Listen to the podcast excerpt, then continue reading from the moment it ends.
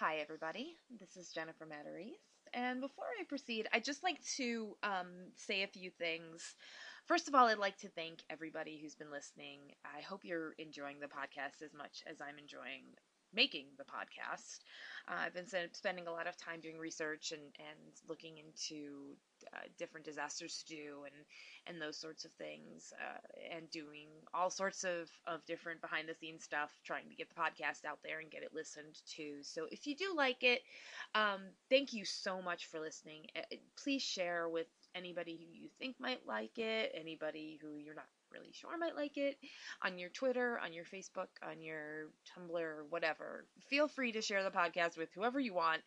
Um, and also, you know, go ahead and review and rate it on iTunes, SoundCloud, whatever uh, sort of rating system place you have you know go ahead and share and and tell people you know what you think if you think it's a really great podcast um in relation to that, um, I'd also like to thank Everbright Morning, who is following the podcast very well on SoundCloud and on Tumblr. So, you know, thanks a lot, Everbright. And I really appreciate you um, paying attention and, and giving me feedback.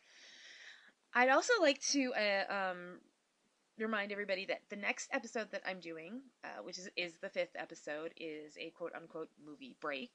Uh, basically, because the subject matter of the podcast is so serious and so depressing most of the time, I wanted to kind of have a break in that, you know, kind of to lighten the mood a little bit, you know, to kind of make everybody feel a little better after listening to four episodes about death and destruction. So the fifth episode movie breaks are going to be about the disaster movie genre. I like my fake disasters almost as much as I like reading about real disasters. So the um, the next episode is going to be about the Poseidon Adventure um, you know, the the book it was based on, the original 1972 movie, um, the sequel, inevitable um, remakes that came along 20 years later. Um, so, you know, the Poseidon Adventure is one of my favorite movies of all time, so I can't wait to talk about it. You know, get a little buzzed, sit down, talk about disaster movies. So, um, because it doesn't require the kind of research that um, the um, other episodes do, I should be able to get it out to you by the end of the week to kind of make up for the fact that it's been a little bit of a break between the last episode and this particular episode today. So, after all of that, thank you very much for listening. Like I said, my name is Jennifer Matarese, and welcome to Disaster Area.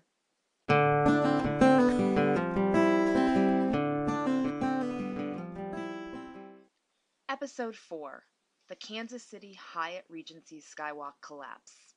July 17, 1981. 114 deceased, 200 injured. People didn't even have time to scream. Witness Pat DiNatale, who was having dinner on a second floor terrace with his wife when the collapse occurred. Like hell, I'm not going to make it. I'm going hunting ducks on October 27th when the season opens. Survivor Mark Williams, responding to a doctor who told Mark's mother, following his rescue, that he was probably not going to make it, from seconds from disaster. The story of the Kansas City Hyatt Regency Skywalk collapse starts in 1976. That particular year, the Crown Center De- Redevelopment Corporation commences the building project of the Hyatt Regency in Kansas City. Now, Crown Center Redevelopment Corporation is a very long phrase, so I'm just going to kind of shorten the name to Crown for the rest of the podcast. Um, the same with the other two major players in the building of the Hyatt Regency. Those would be Jack Gillum and Associates, which changes its name along the line to GCE International. Um, the name changes a couple of times. Basically, the company is an engineering company, and um, I'm going to be calling them Gillum as sort of a collective name, just Gillum. Um, Gillum is a corporation which enters into a contract with Crown on April 4th, 1978. They are led by structural engineer Jack Gillum, who was licensed since 1968, and he works with uh, another structural engineer, Daniel, Daniel Duncan, uh, to design the hotel. Now, he was contracted to provide, open quotes, all structural engineering services for a 750 room hotel project located at 2345 McGee Street, Kansas City, Missouri. Now, after this, Gillum and Crown Center, Crown, excuse me, bring in Haven Steel Company. They are actually um, some contracted through Eldridge Construction, which is the general contractor of the building, and on December 19th, 1978, um, Eldridge brings in Havens, who are going to fabricate and erect the atrium steel for the Hyatt project. So it's basically the Crown, which is the company that owns the facility and is going to be um, having it built. Gillum, which is the engineering firm, and Havens, which is the group in charge of the steel fabrication. Those are the three names that you need to know. In spring 1978, construction on the hotel begins. Now, like I said, it's 750 room hotel, 40 story tower. What it is is the center is this huge atrium. Um, you have the 40 story tower off to the left, you have this atrium, and then off to the right, you have this shopping area, shopping centers, and, and those sorts of things, little little restaurants, that kind of thing. Uh, there's also a revolving restaurant at the top of the hotel. It's kind of you know, kind of cheesy. You look at this hotel, and at the top you see this round thing just kind of sticking up out of the uh, the hotel. But that's um, uh, was kind of a big thing in Kansas City, which didn't really have a, a big fancy reputation back then. You know, in the in the late seventies. So it, the hotel was seen as a very prestigious thing, and the hotel um, the hotel's major selling point was this atrium that was going to be in the center of the hotel. The atrium was four stories high, had a 50 foot ceiling, and the main entrance was on the west side of the atrium. Now, that particular side of the atrium is just this four story wall of glass. It's just all glass. The skywalks were the main feature of this atrium. The skywalks were basically exactly what they sounded like um, these long walkways which stretched across the atrium from north to south. So there was one for each of the second, third, and fourth floors. They were 200 feet long and about 15 feet wide. Uh, the third floor walkway was actually slightly wider to accommodate people who were walking to the ballroom on that particular floor. On the second floor, um, you know, it was a little busy, but it was it was a little easier to access from the atrium. So if you wanted to go up to the walkways, that was usually the first one that you went to. So the fourth floor walkway was a little harder to access. It was kind of um, access to a gym and you had to kind of go this out of the way way to get there. So normally a lot of people didn't really use it. Uh, they each weighed about 32 tons. I mean, they were glass and steel and concrete. Uh, the north ends of the walkways were attached to expansion joints. South ends are, chi- uh, are anchored with steel plates. But the main selling points of these walkways were, were that they were held up, for the most part, by hanger rods. The hanger rods were attached to the ceiling of the atrium, and they held up each of these walkways. Um, not not separately themselves. They weren't supposed to anyway. supposed to, excuse me. Anyway, the third floor walkway was actually um, off to the left of the second floor walkway and the fourth floor walkway, which ran parallel, perpendicular to one, right under, right on top of one another, excuse me. Basically, they ran, you know, alongside one another. And these hanger rods extended down from the ceiling to each of the walkways. Now, you know, obviously with a third floor walkway, you just have the ones coming down from the ceiling to the walkway in the second floor and fourth floor walkways, because they were lined up one right on top of the other, the hanger rods in the original design that Gillum drew up were 46 feet long. There were six of them. and they ran down in pairs on each side, one on each side of the walkway in three different spots. So you had six, you know, two and two and two. The way I picture it in my head, uh, when I was looking at the the um, plans, is basically you have to imagine the the long straight pieces from Tetris. If you imagine where those blocks were divided up for that that long piece, that's where these hanger rods were on these two long walkways that were right on top of each other on the second and fourth floor. The hanger rods were connected to the ceiling and they would come down through box beams on the fourth floor down to the second floor. That was the original plan was you would have these long long hanger rods coming all the way down from the ceiling in one straight line down through these box beams on the fourth floor down to the second floor. Now, you're asking, what is a box beam? I don't know anything about construction. What is a box beam? Well, a box beam is basically this. What you do is you have these these beams. And if you imagine, you know, when you think of a metal beam, you think of an I beam.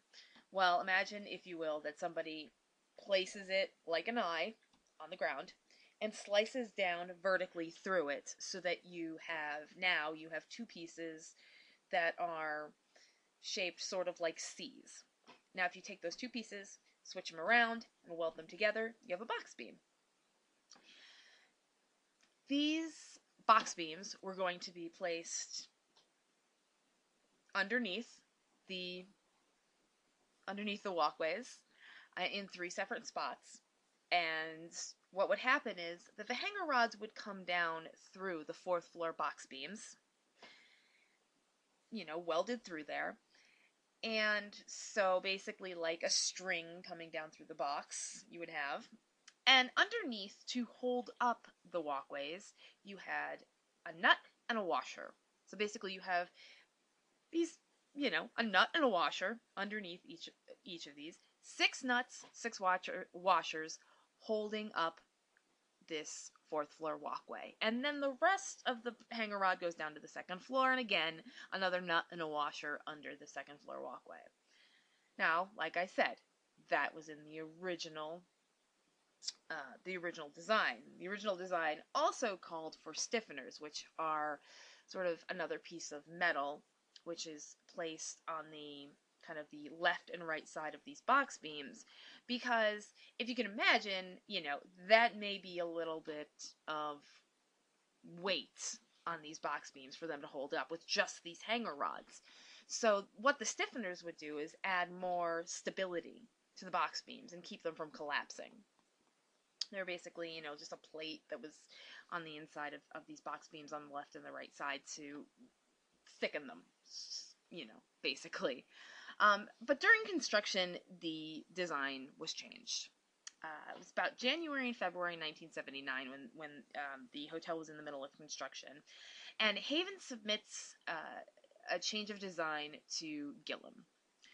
Haven claims um, they called Gillum for change approval, but Gillum denied receiving the call.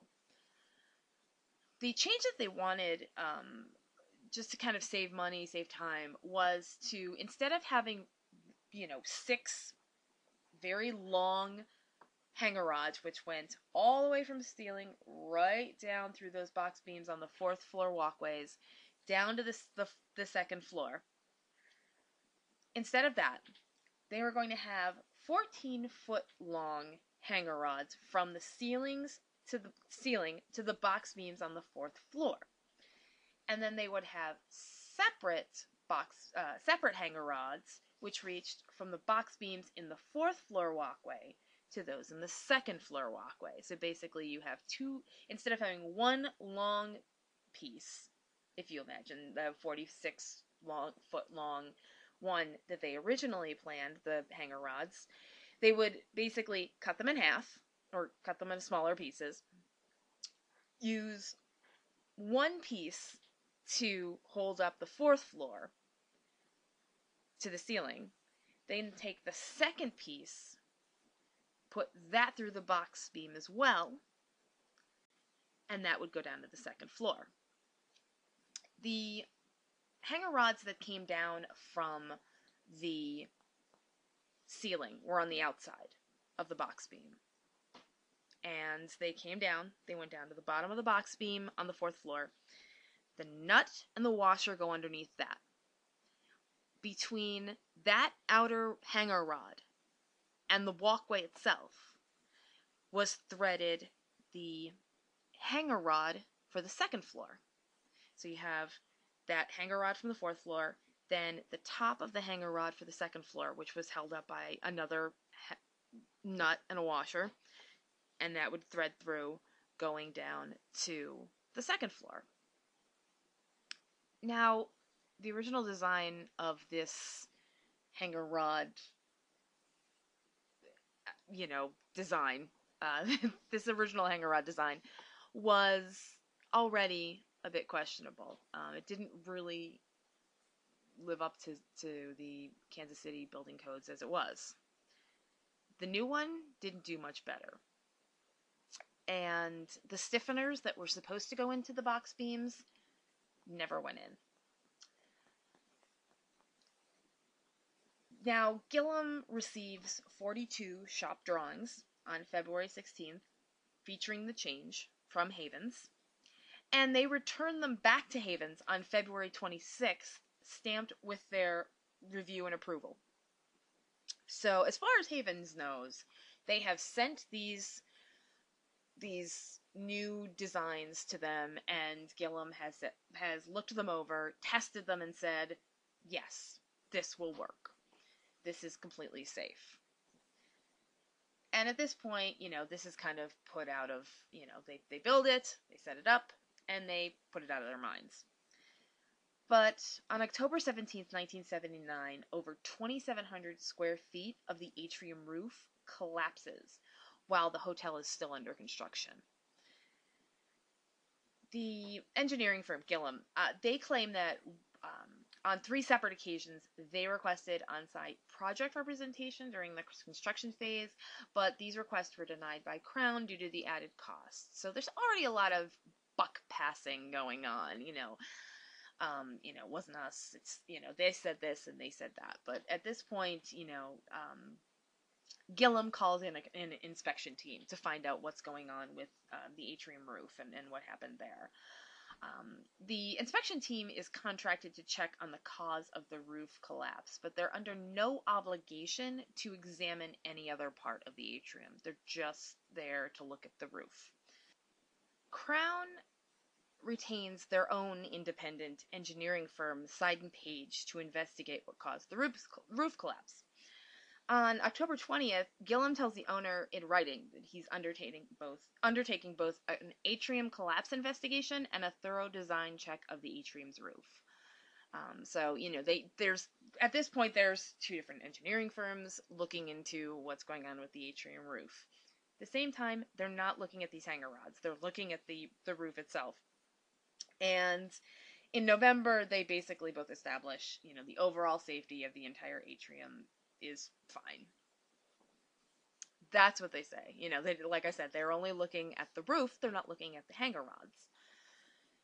The hotel itself opens in July of 1980. Um, you know, it's very popular, it's very prestigious, it's very um, fancy, you know, for, for 1980 standards. I mean, if you if you look at old footage of, of the the um, hotel, it's it's clearly built in 1980. The design elements are are you know kind of scream 1980s. Um, and in May of 1981, the hotel starts throwing these tea dances. Now, the tea dances are uh, sort of 1940s style dances where they play big band music in the atrium. People get to um, people get to go there and they get to dress up and they get to um, have drinks and and dance with their friends, dance with their their loved ones. Um, you know, have a good time. It's um, it becomes this really popular thing in the city. You know, maybe it's not, you know, maybe it's not something kids would like, but it's it's something that grown-ups can kind of go and have a social event um, at this hotel. And the skywalks are a pretty big selling point um, to the atrium. So people love to go and, and see these beautiful skywalks. As people, a lot of people say about the skywalks, even, you know, in retrospect, that when you would walk into this atrium and you would see these skywalks and they looked like they were floating on air.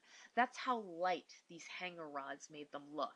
You know, you, you'd see these, what looked like, I mean, you know, you, you imagine they were pretty heavy, but they were held up by hanger rods. These these light thin rods. They didn't really look like they were being held up by anything at all. And it was a, a very impressive sight to people. So when you would come in for these tea dances, you know, people would see that, and it was a really, um, really great place to go. You would go in Friday nights, five to eight. They were very popular. So it comes to July 18th, 1981. It's a lovely, warm summer day. Uh, the tea dance is in full swing. Everybody's having a good time. Uh, there's several standing bars around the lobby, so everybody's having drinks. And there are about 1,500 to 2,000 people in the lobby that night. It's very, very busy, very packed.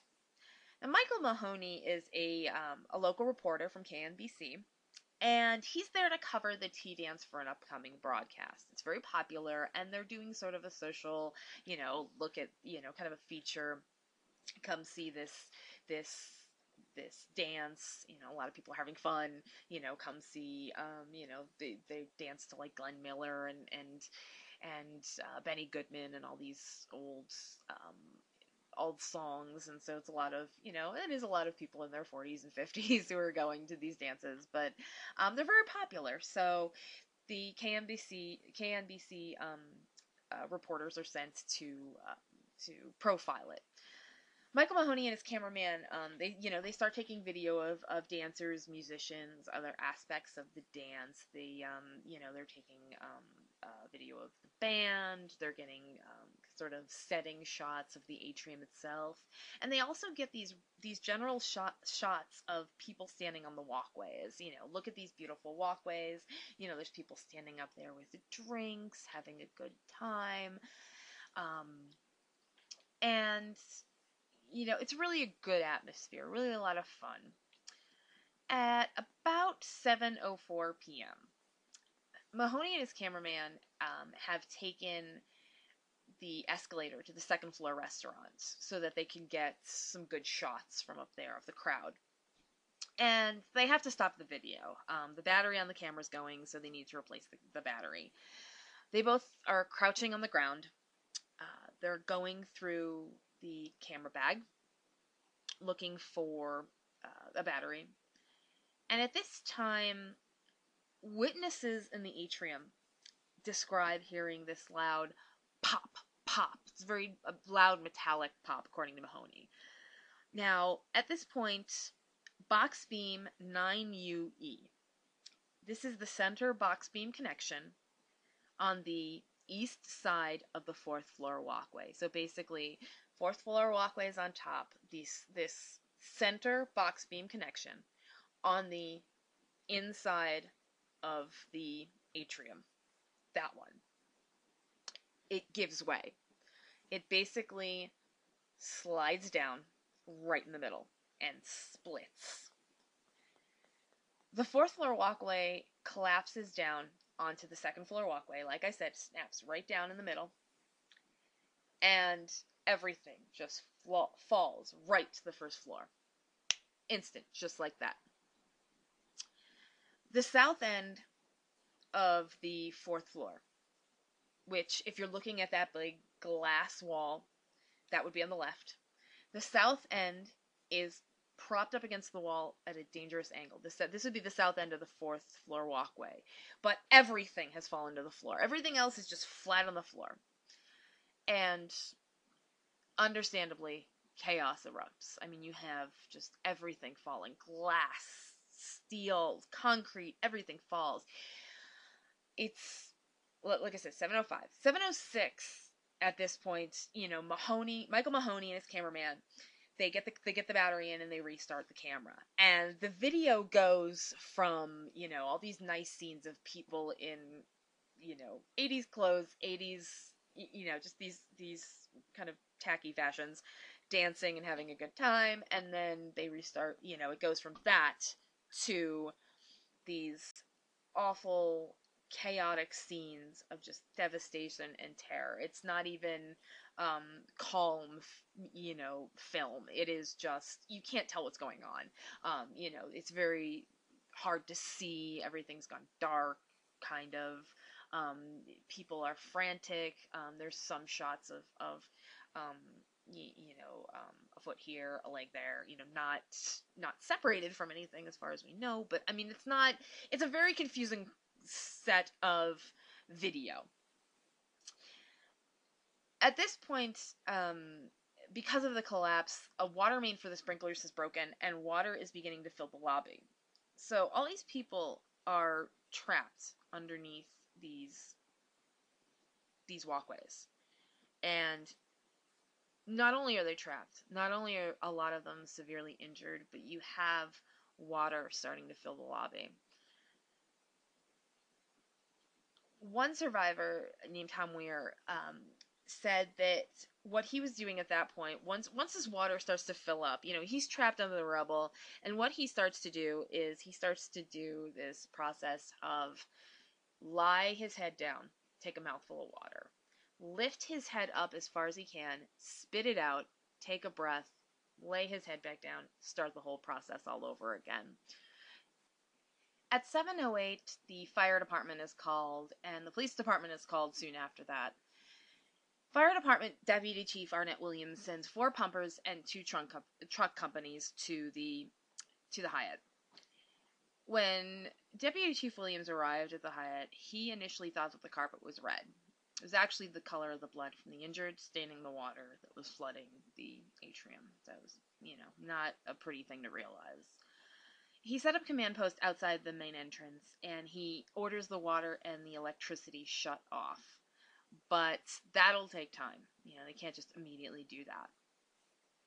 At 7:12, uh, the fire department at the scene calls for additional support uh, quarter after seven, uh, the mayor of Kansas City at the time, uh, Richard Berkley, gets a call about the disaster, and he actually leaves a party at his home uh, to go and, and find out what's going on. He tells a story in one of the documentaries about how when he was getting ready to have this party, uh, he saw that somebody had blocked in his driver, and he told him, you know, no, you know we have to be prepared. You have to move the car to make sure that it's clear so that you know if there's something happens that you know we're able to leave quickly. So um, unfortunately that did come in um, handy later on at 7:18 you know it's 13 minutes after this has happened and seven ambulances are already on the scene.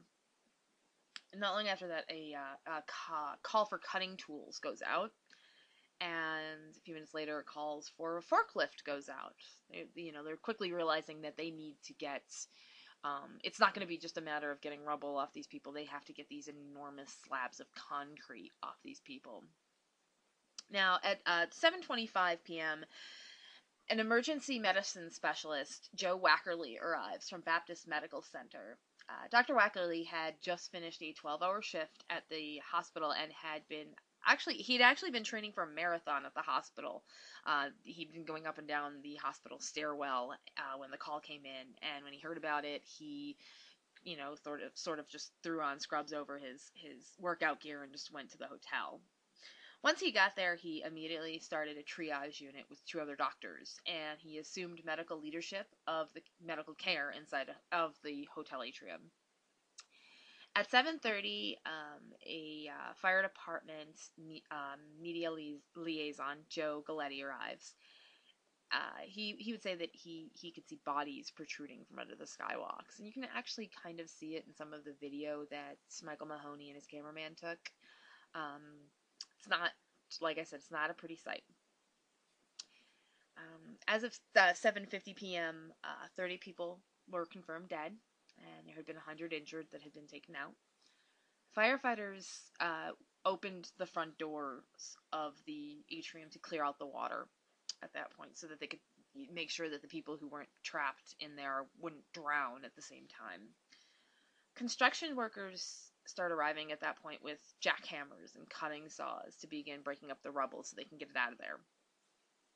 Uh, but at that point, they, they see that they're going to need bigger material. Um, the fire, excuse me, the fire department's jacks couldn't handle these huge slabs of concrete. They were just too big.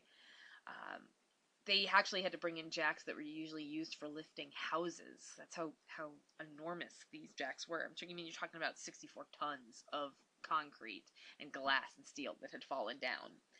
One survivor um, was actually described. Um, he actually described how when he was pulled from the rubble, he had a shoe clutched in his hands, um, and there was a foot and an ankle still in it.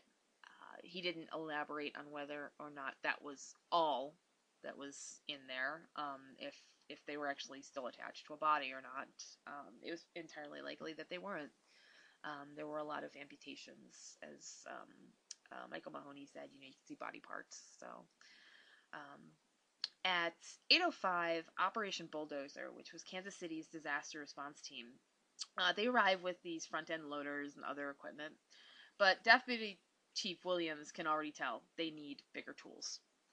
So he sends away the bulldozers, but he has them tear out the entrance of the atrium to allow bigger equipment to enter. So they basically go over and just kind of knock out all that glass so that they can um, go through there if need be when other uh, equipment starts arriving. And it quickly does. Within a half an hour, a, a heavy crane arrives. Um, but still, I mean, it's very difficult to get in there. Uh, you know, it's very difficult to get this equipment that they need to get in there to move these big slabs of concrete through you know all of the the metal and glass and everything that's that's um, between them and, and the rubble.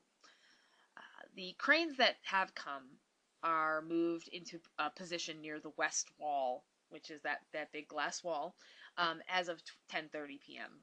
And that's about the time that Michael Mahoney appears on Nightline live to report on the disaster. Um, he has all of his footage, and of course, as he said, you know, it's not the best footage in the world. You kind of when you, something like this happens, you want really great footage. You want, you know, clear footage where you can see what's going on and you can understand what's happening. And you know, unfortunately, if you want to call it that. Um, you know, he didn't get the disaster as it was happening, so he missed out on that showing how the collapse happened. And he also, you know, they were both so stunned at what had happened.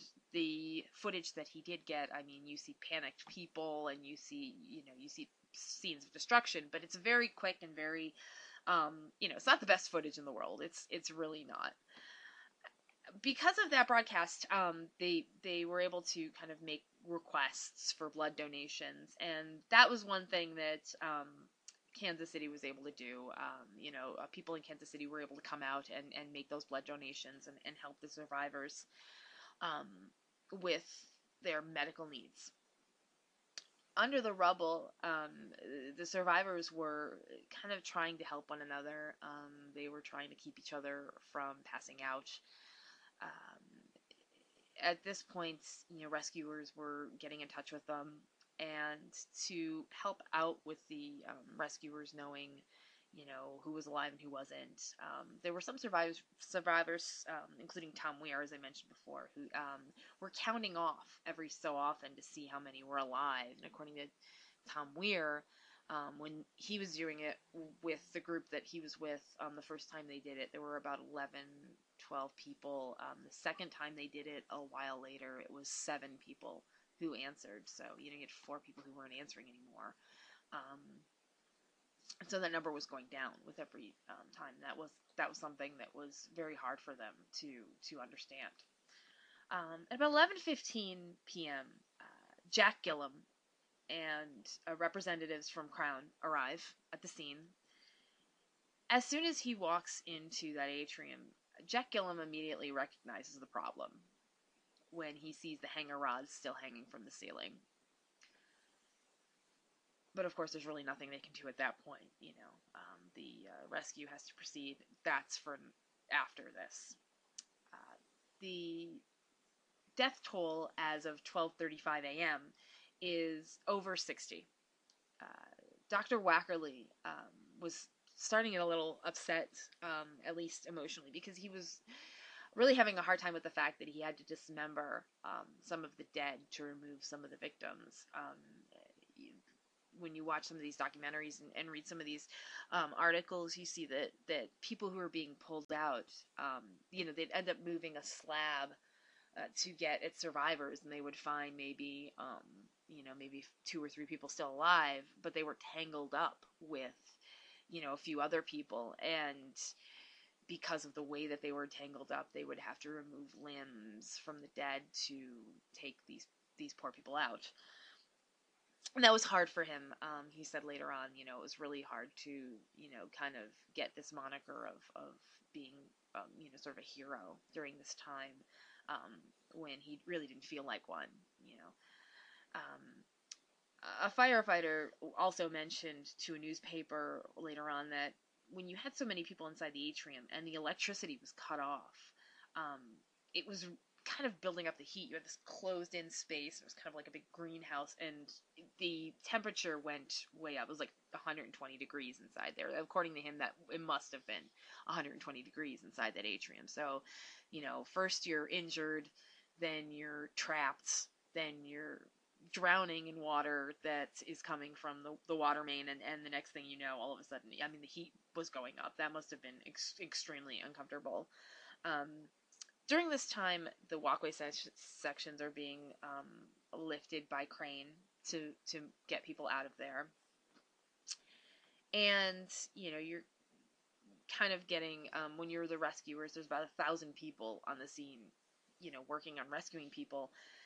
Uh, it gets difficult after a few hours because this is when you're starting to to find more dead bodies than live ones.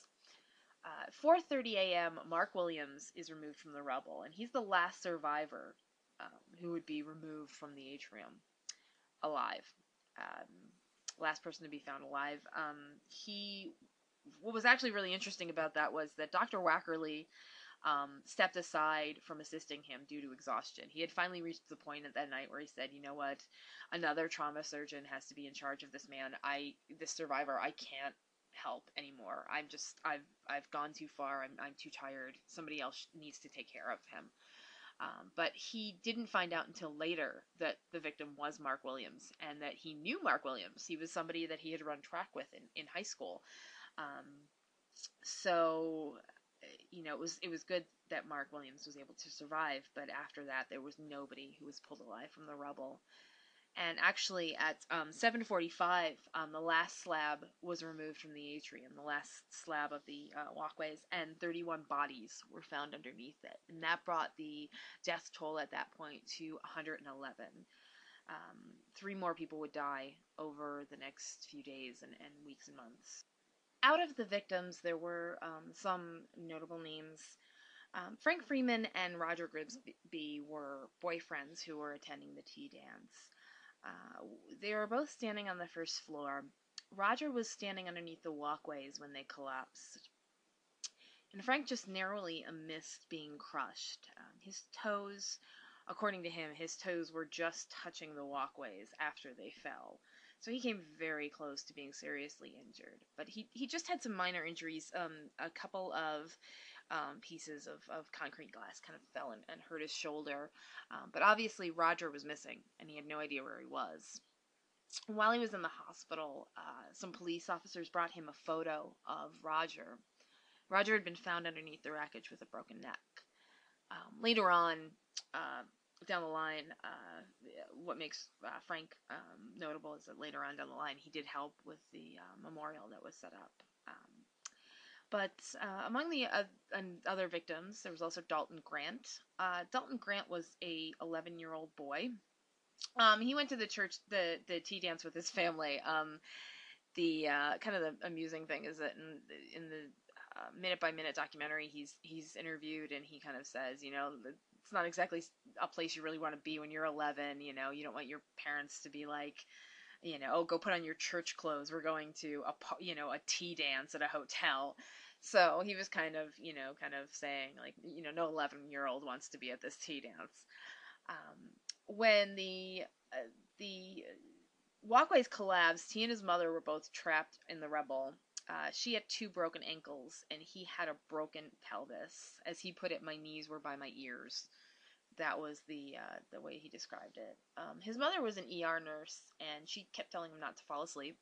Um, you know, they prayed and things like that, and, and um, when they were, uh, you know, finally rescued, he actually they you could see um, footage of him being interviewed um, by the news, which is you know um, must have been a terrible thing for for an 11 year old to go through.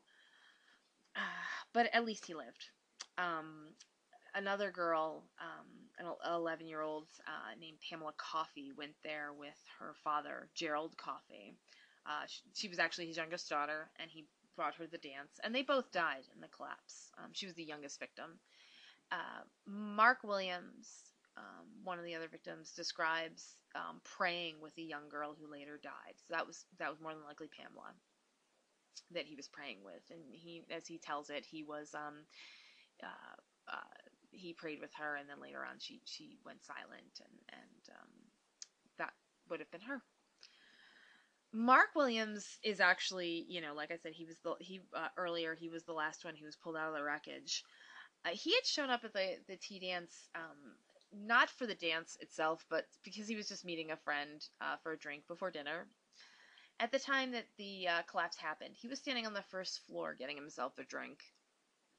Uh, he ended up being trapped under the north end of the um, skywalks, which would have been, you know, if you're looking at that glass ceiling, it would have been on your right. Uh, he was trapped in there in a space the size of a suitcase.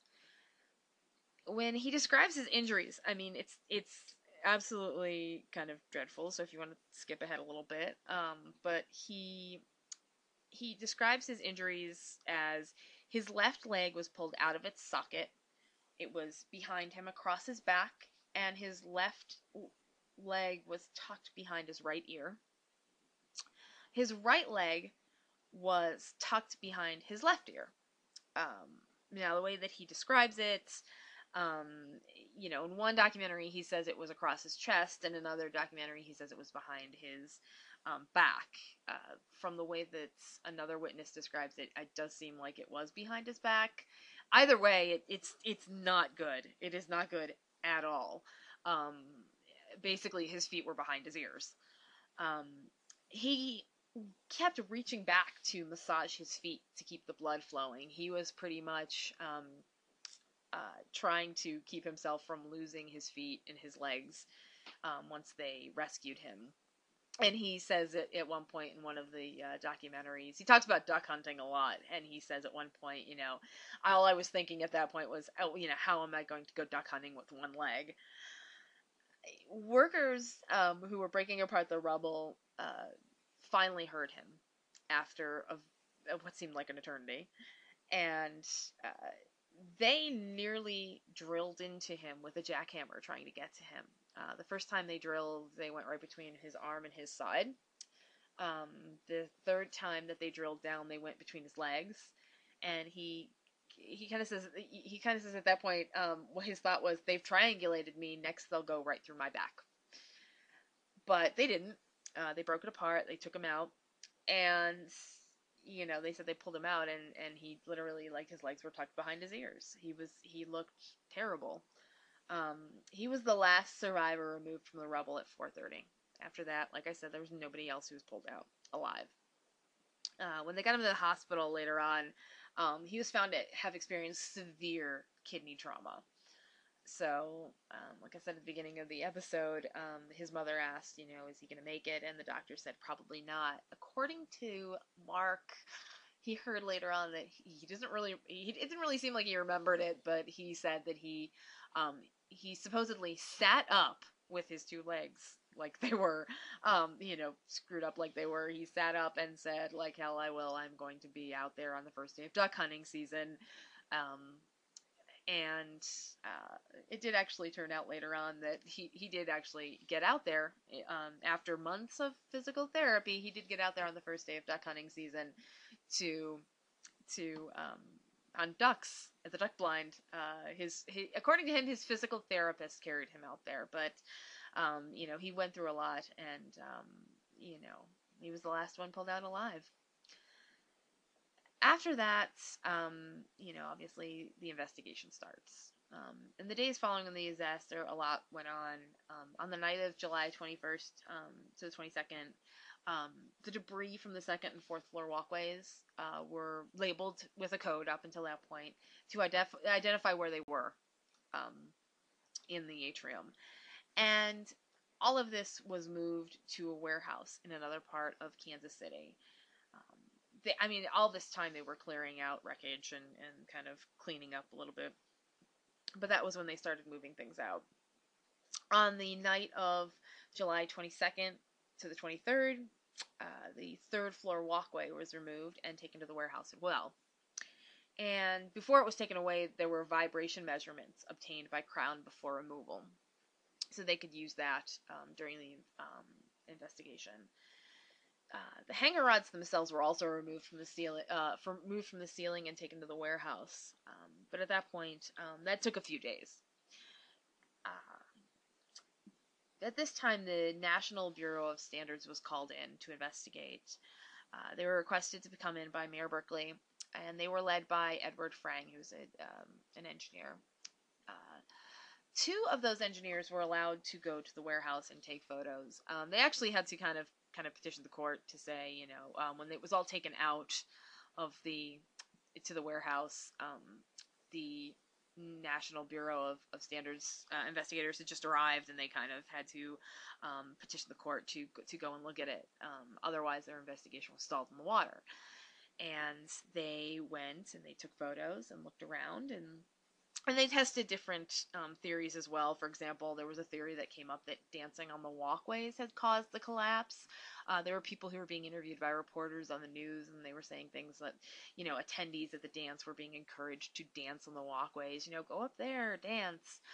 And um, uh, this is where the footage that Michael Mahoney shot prior to the um, prior to the disaster came in handy. Because he had had those establishing shots you know here's the here's the musicians and here's the the dancers and and and you know here's this beautiful atrium. So they had footage of the walkways almost immediately before this disaster happened. So investigators were able not only to tell if people were dancing but also how many people were on the walkways and what music was playing at the time. And they were able to test the music and find out that the treading frequency was slower basically. It was less than what it would have been to compared to the to the walkways. Basically what it was was that wasn't a factor. The investigation of the national bureau of standards uh, the way it came out was that um, the weight limits um, the load limit um, on the walkways was uh, suspect from the very beginning. The reasonable upper bound for the single span occupancy uh, was 16 to 20 people. Now, like I said, single span occupancy. You have two walkways being held up by two sets of of hanger rods, and the load is being distributed unevenly. Um, the second floor walkway at the time of the collapse had 40 people on it, and the fourth floor walkway had about 20 people. Uh, now, the original design had supported only 60% of the minimum load required by Kansas City building codes. That was the one with the ex- the 46 foot hanger rods that went from all the way from the ceiling to the second floor without stopping. But the new design carried only 30% of the minimum load. So that was already a problem from the very start. Um, this puts stress on those box beams on the fourth floor. Um, the weight of the walkways alone was enough to warp the box beams per testing done by the National Bureau of Standards. Um, there's footage in one of the um, uh, one of the, the documentaries on it um, of them testing this, and you can see them pulling. Um, you know, they, they stick in the hanger rod and the the nut and the washer and all that, and they pull at it. And just from the weight of those walkways alone, it was kind of, you know, it warps these. But it doesn't break it until they add the weight of the people on the walkways. And that's what caused that box beam 9UE to fail. The connections themselves were never tested. Um, it, like I said, you know, just like at the beginning when, when the buck was being passed, um, Havens and Gillum kind of passed the buck on who should have done the testing. Um, Havens assumed that Gillum was doing it. Gillum assumed that Havens was doing it. Either way, it wasn't done. Um, not only that, of course, eh, like I said before, the stiffeners wouldn't put, weren't put in, so that didn't help either. Um, but along with the National Bureau of Standards investigation, the Kansas, Kansas City Star um, decided, the newspaper decided that they were going to have an investigation as well. So they employed engineer Wayne Lischka for an independent investigation. It was sort of like a secret investigation. Um, Wayne Lischka went into the hotel three days after the collapse when reporters were being allowed inside to examine the damage. The reporters were only allowed to view the wreckage from about 100 feet away, but the Star sent a photographer with a telephoto lens with Lischka to assist him. And like Gillum, Lischka immediately noticed those hanger rods still attached to the ceiling for the fourth floor walkway. And at that point, he kind of suspected exactly what the National Bureau of, Sta- of Standards investigation would find out, which is that the the hanger rods were not up to support supporting the walkways and the people that were on them. Uh, so he contacted City Hall to see the original blueprints for the hotel, but he was told at the time that librarians were cataloging them, so he had to wait. Uh, when he finally did get to see the plans, he recognized those change in the change in the connections and he realized that's where the problem lies. Um, when he was interviewed for one of the um, documentaries that I watched, he explained that the usual way to do connections like this was to take those C-shaped beams that I described um, earlier, uh, the ones that they make the box beams out of, where you take that eye that you you know where you basically take an eye-shaped beam, they you know the sort of beam that you imagine, cut it down vertically down the middle, and then kind of swap the sides, weld them together, and you have a square. But what you're supposed to do, the usual way of doing it, is to take that I beam with, you know, those two shaped C-shaped beams like they are, and instead of switching them around and welding them, leave them where they are, back to back like that, and then stick the hanger rod between them and that works as its own stiffener and it doesn't need to have the other stiffeners in and it and it holds up the weight. The box beam connection didn't have the strength to support the walkways and it shouldn't have been used. But they were easier to camouflage with plasterboard, so that's why they were used. February 3rd, 1984, uh, the Missouri Board of Architects, Professional Engineers, and Land Surveyors filed a complaint against Jack Gillum, Daniel Duncan, and the company itself, the Gillum and Associates, which I believe at that point was already GCE International. But like I said, Gillum. Um, uh, the charges were of gross negligence, incompetence, misconduct, and unprofessional conduct in the practice of engineering. On November, um, in November of 1984, Gillum, Duncan, and the company itself were found guilty. Um, they lost their licenses to practice in the state of Missouri, and the company's certificate of authority as an engineering firm was revoked. Uh, that didn't mean that they couldn't practice otherwise um, in other states, but um, they just couldn't um, practice in Missouri anymore. Um, the American Society of Civil Engineering, uh, after this, adopted a report that stated that structural engineers have full responsibility for design projects. So um, basically, it was on Gillum and Duncan and the company itself um, to be responsible for this. That said, um, Crown did end up paying $70 million in damages to victims and their families. The legacy of the disaster itself, um, uh, if you um, go to Kansas City and you go to the Hyatt Regency, it's still there. Uh, the hotel itself is still there. The skywalks obviously are not. Um, not in the way that they were before. Um, there is no walkway on the third or fourth floor anymore, and there is one for the second walk floor, but this second floor skywalk is not held up by those kind of flimsy hanger rods anymore. It's actually held up by several solid cement support um, columns. It you know the atrium is still a big part of that hotel though. It's a really pretty atrium, uh, really nice place to to go. But obviously it does kind of have um, you know, if you do go in there and you do know what happened, you you can just imagine uh, the devastation and, and, the tragedy that happened in there. Um, as for a memorial, um, on November 12th, uh, 2013, there was a dedication in Hospital Hill Park. Um, the um, uh, Crown and, and, and Hyatt and, and had gotten the city had gotten kind of gotten together and, and um, gotten this patch of land to erect a memorial. victims' families, including Frank Freeman, like I mentioned before, raised the amount of money of it, it was five hundred and fifty thousand dollars to build this memorial, and they worked hard to raise that money. And and there's this uh, the memorial itself is beautiful. It's it's kind of got this kind of abstract, swirly um, image on it.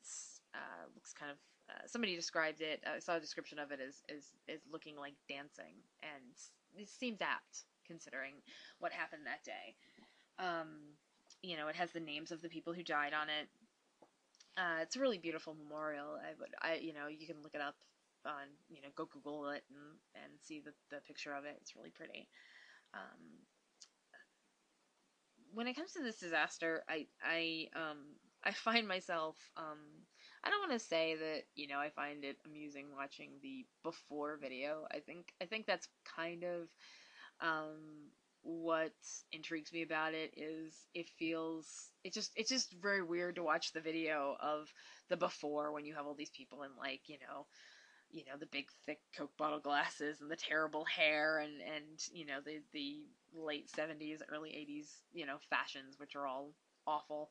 And um you know there's something real kind of amusing about it. And they're all doing these like dorky dances in a hotel to um to swing music you know with this big band playing. And and it i mean you think back to dalton grant the, the 11 year old who was stuck in there and and you can imagine why people would just be like i'm i'm not going to this. This seems dorky. But at the same time you know you see the atrium pictures of the atrium and the atrium itself is really beautiful. And you know even though it is kind of design wise at the time it was kind of you know 80s 70s 80s just in retrospect it's just kind of um and it still does kind of have that design aesthetic, which is not exactly modern. Um, I mean, the disaster itself is just.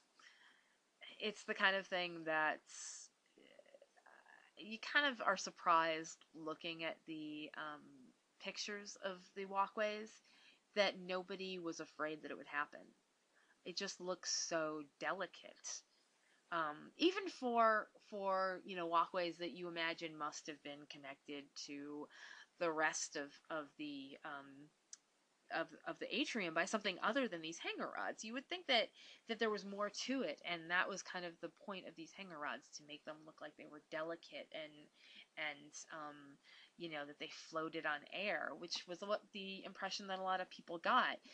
But instead, you know, you look at them and um, now in, in retrospect you can just you just get this chill that goes up. You see these old pictures of, of, of them and you just kind of think like why didn't anybody see it coming? It looks like it should have been something that somebody should have seen coming and they should have because there were so many um, points at which human error could have been caught and it wasn't. There were so many points at which somebody could have said you know maybe we better check this connection. Maybe we better test to make sure this will work. Maybe we should put stiffeners into these box beams. Maybe we shouldn't use box beams. And nobody actually did anything.